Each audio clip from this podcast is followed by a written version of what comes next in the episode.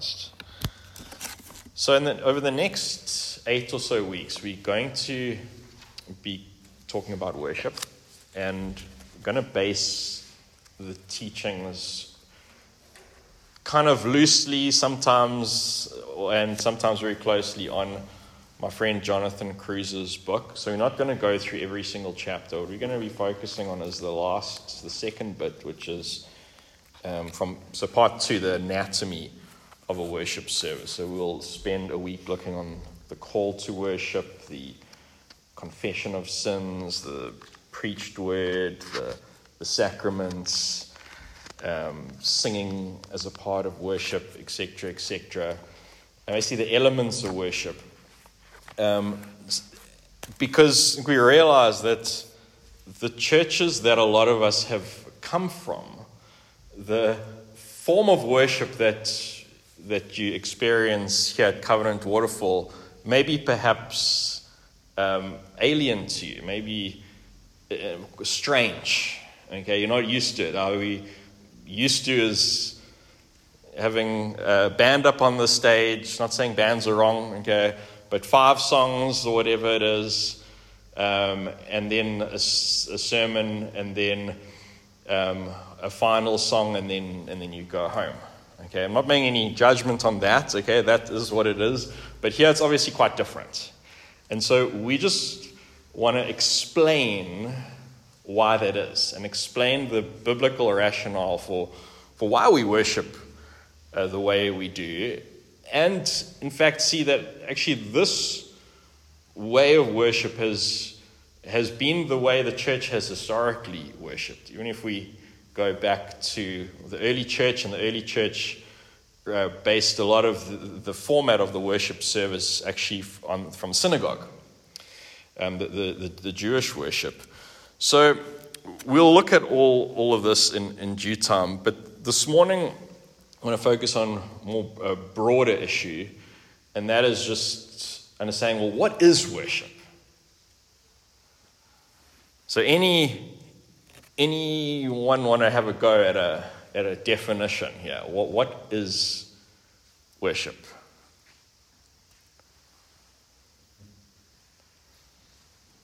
Not a trick question.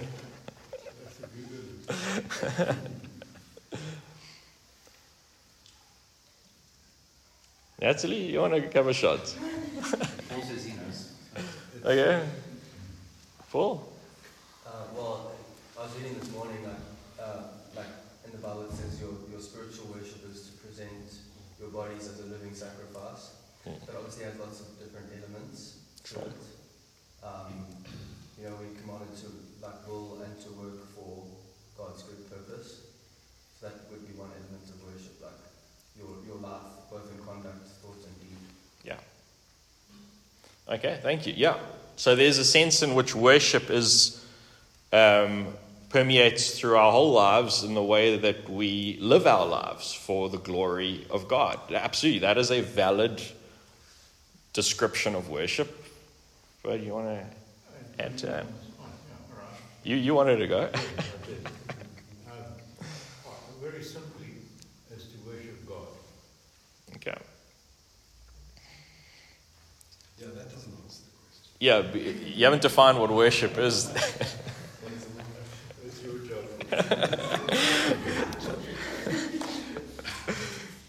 okay, okay, well, um,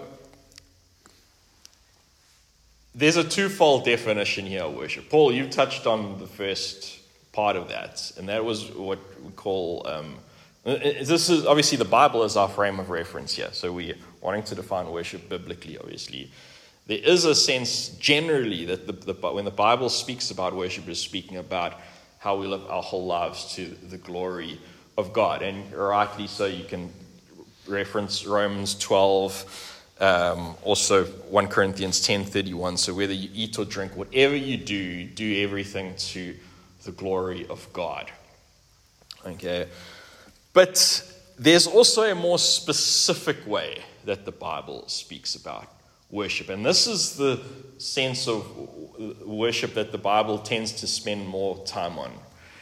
Um, and that is the worship, the gathering of God's people every Lord's Day in order to praise Him through singing and prayers and hearing His, his word read and, and, and preached. Um, and remembering his, what he has done for us and participating in the sacraments. It's this idea of what worship is the, the gathered God, gathering of God's people every Lord's Day that is what we call the, the special understand, the specific worship. Okay? And, and that is what um, the scripture spends most of the time on when it, when it talks about worship. And so the thing we need to we want to understand more is in these times of specific worship, like we're going to do later this morning. Well, what happens? This isn't what Jonathan, the title of his book, okay, what happens when we worship. What is it all about? Is it just, is today just another day? That we just happen to, to come together and, and, and uh, spend time as, as Christians together. And there's nothing spiritually significant about it because we actually, we, the rest of our week is also worship. So it's not a big deal if we, not, if we don't participate in today. Okay, no. there is something unique about what happens on the Lord's day. Genesis 2 says that it, this day has been set apart, it has been consecrated. As the Lord has made it holy and has designed it for worship. So there is something that happens, something special that happens on this day when Christians come together and worship the Lord Jesus Christ. The Holy Spirit does something unique that he doesn't do in the rest of, of the six days. So, in terms of what happens when we worship here, coming here is not purely an intellectual exercise. This is not coming to a theology class. Well, it, shouldn't be. Okay, theology class is good, but you can do that Monday, Tuesday, Wednesday, Thursday at Mukhanyo in Pinetown. That's not church. this is church is something more than just a intellectual communication of information. Okay, what it also is not, it's not entertainment. Okay, we are not here to be uh, energized by very essential lights or style of music or the feeling that it creates in us. That also is not what worship is about. So it's not just a purely intellectual receiving of information, neither is it just this purely sensual thing of working ourselves up into emotional state. Well, what is it then? Well, it is God meeting with us, his people.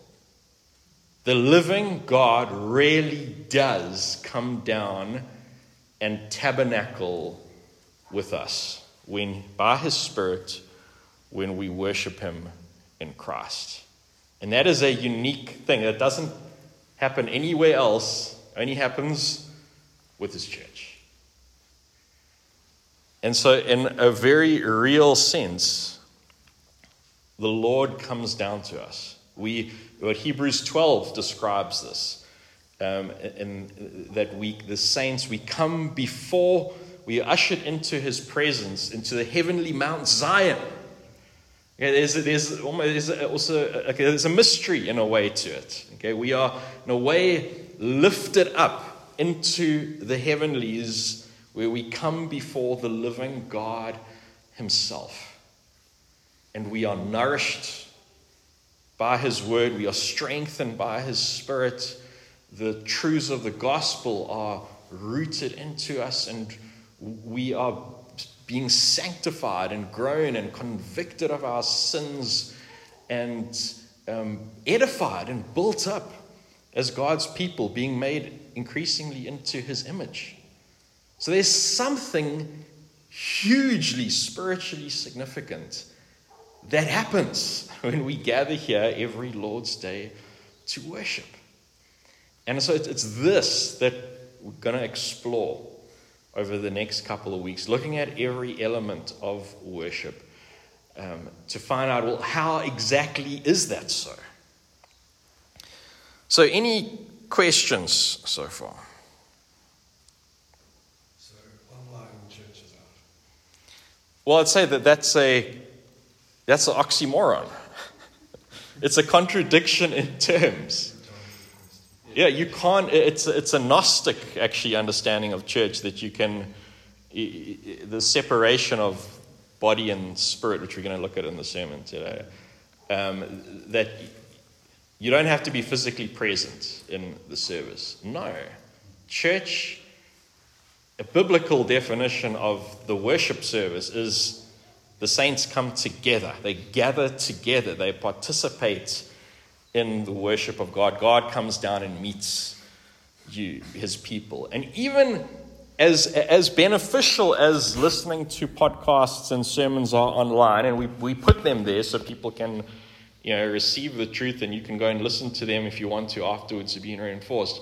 Listening to a podcast of a sermon is not a substitute for being at church and hearing the preached word. We also see it later in the sermon. There's something unique about that that cannot be replicated through technology. The Lord, by His Spirit, does something very special with His covenant people every Lord's Day. Answer your question. But I knew you knew the answer to that anyway. yeah. okay, so I think the, the, the, the thing we need to get into today is well, is there then a correct way to worship? And by implication, is there an incorrect way to worship? Well, Jesus talks about worship, and one of the places he talks about worship is in John 4 24, and he says, God is spirit, and those who worship him must worship in spirit and truth.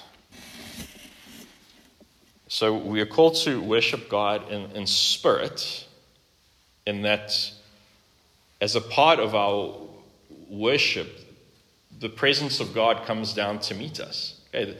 The, the Holy Spirit um, comes and applies these truths, gospel truths, these benefits of Christ to our hearts. He is really here by His Spirit.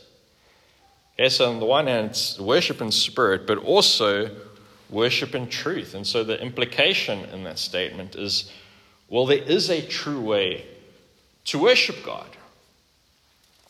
Now, over church history, the years of church history, there have been two broad ways in which the church has approached worship. And the first of these is what we call the normative principle of worship, and the second, the regulative principle of worship. So, very briefly, I want to just unpack these, these two here.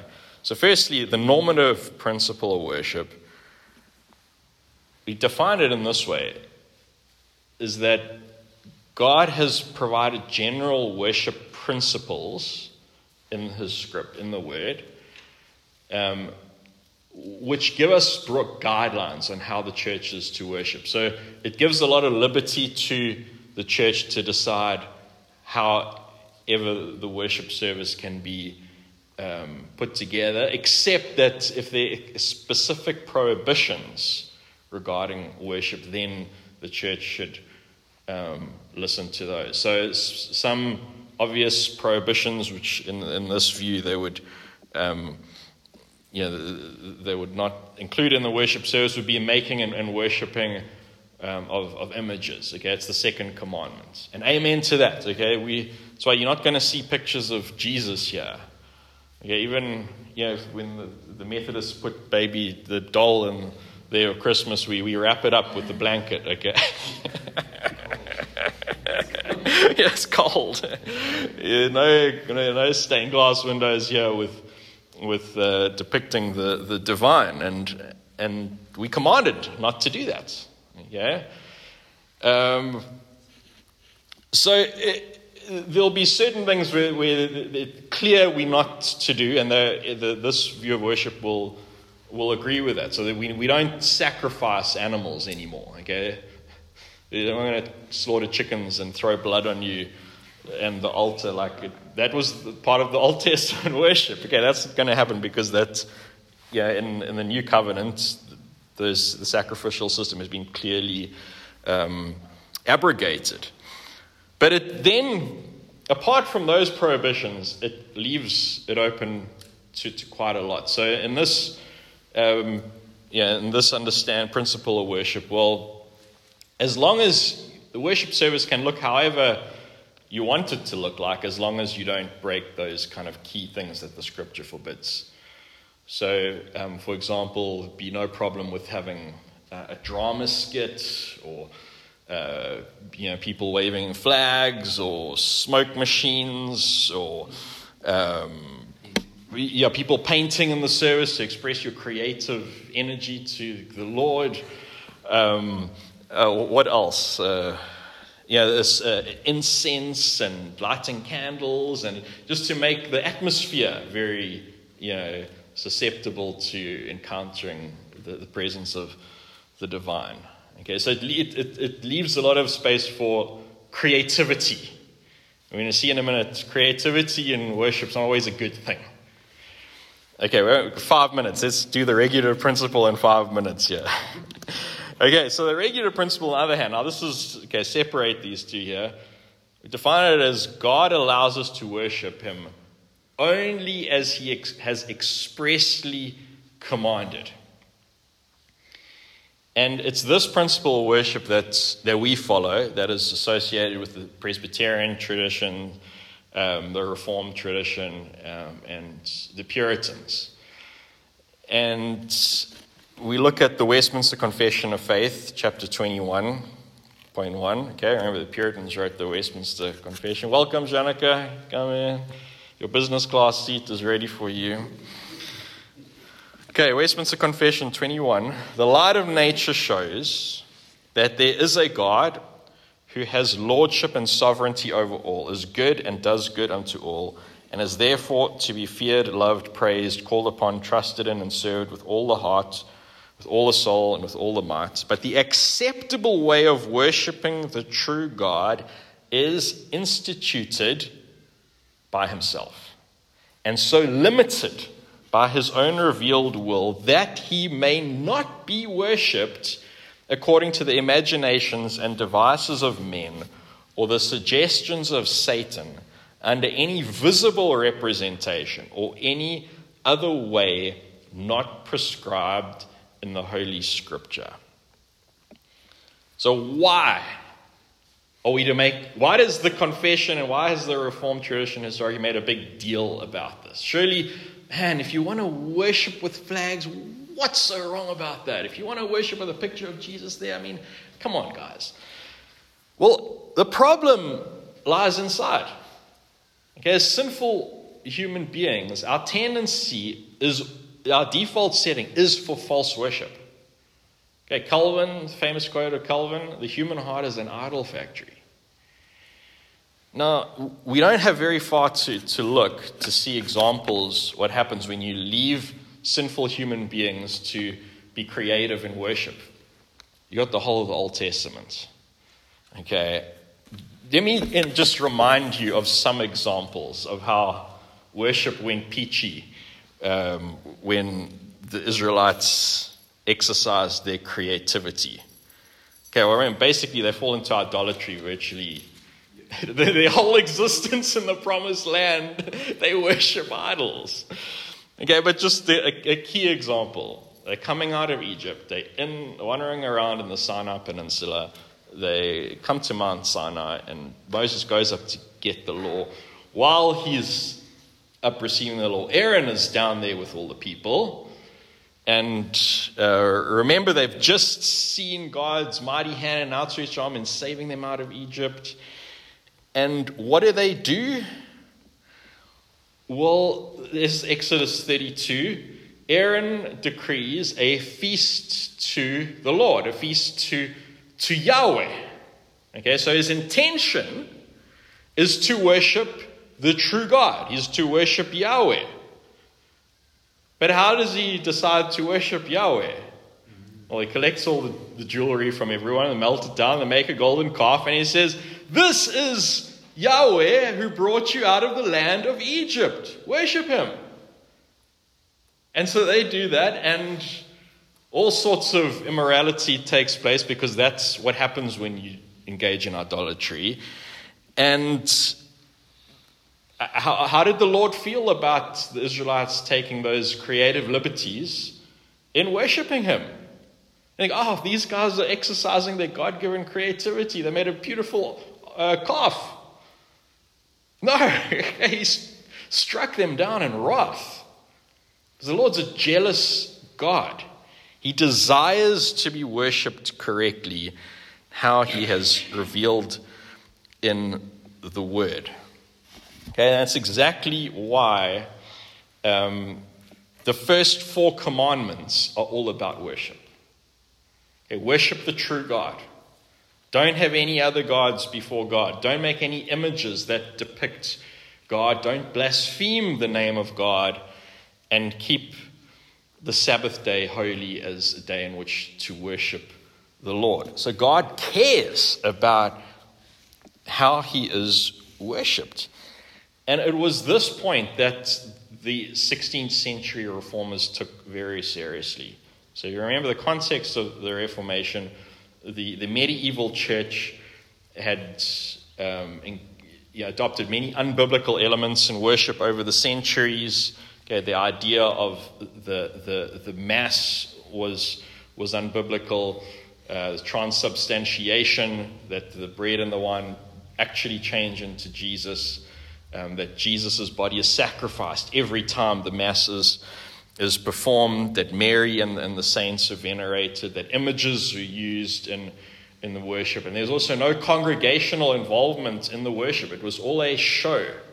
Okay, if you go to the, cathed- the old cathedrals in Europe today, look, they're very beautiful, pleasing to the eye. That was the point. They were meant to get people to be, to, through the senses, to, um, you know, to, to uh, you know, lift their eyes to the Lord. But it was through these, through the gold and paintings and all that, that was, that, that they tried to do that. Okay, so the, the reformers come in, and especially with, with um, the Swiss reformers with Calvin and um, Zwingli and, and, and these guys, the main part of the Reformation was the reform of worship. Okay, yes, justification by faith was the spark of it, and Luther you know, had a, um, you know, he focused a lot on that, and that's the foundational point of the Reformation. But the reform of worship was probably one of the more lasting and significant aspects of, of the Reformation. And so, what it did, what the Reformation did in terms of the worship service, is that it made the worship service a lot simpler and based on Scripture. That was the, the heart of the, the um, Reformers. Um, in terms of the reform of the church was to get scripture or get worship back to scripture so that's why if you go to, so what happened was before the, the, the, the centerpiece in the church would have been the altar where the Mass would have been performed. The reformers chucked the altar out altogether and replaced it with a table, which they put to the side. The pulpit was on the side because it showed how the, the view of the, how the medieval church didn't regard the preached word as as much, and instead they moved the pulpit slap bang in the center. They smashed out all the stained glass windows um, and got rid of the images, and they got people singing. And not just singing any old songs, but singing scripture, singing the Psalms and uh, got people out away from that the worship service was a performance to uh, that the worship service is a, um, a, a, engagement. God, God's people engaging with God and, and God engaging with his people. So this a bit to what we call the, the dialogical principle. Now, that seems like a strange word. Well, it's what we practice here every Sunday, okay? That the worship service is seen as a divine dialogue. Okay, you know what a dialogue is? What's a dialogue, Natalie? Yes. Now, in most churches, the worship service is a monologue, it's a one way, it's a performance. Historically, Christians have worshipped in this dialogical approach where, firstly, God calls us, God speaks through the call to worship. He calls his people to worship himself. Then we're not passive to that. We respond to our God, our covenant, who's made a covenant with us. We respond to him in song. And then God speaks again through the reading of his word, through his law. And then we respond, well, we respond in a confession of our sins. Then God speaks to us again through his, his gospel. And what, how do we respond? Well, we respond in thanksgiving and song. And then God speaks to us again through his preached word. And how do we respond? We respond in, in prayer and adoration to him. And then God speaks to us again through the sacraments. And how do we respond? Well, in, in prayer and, and, and song as well. So the, the whole of the worship service is this divine, this dialogue. Okay, God speaking to us, we responding as his covenant people. God speaking to us, we responding to, to his people. Any questions?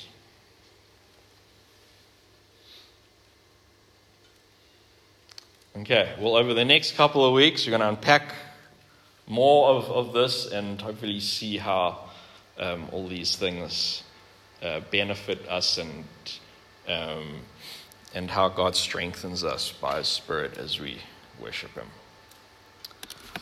Okay, let's pray.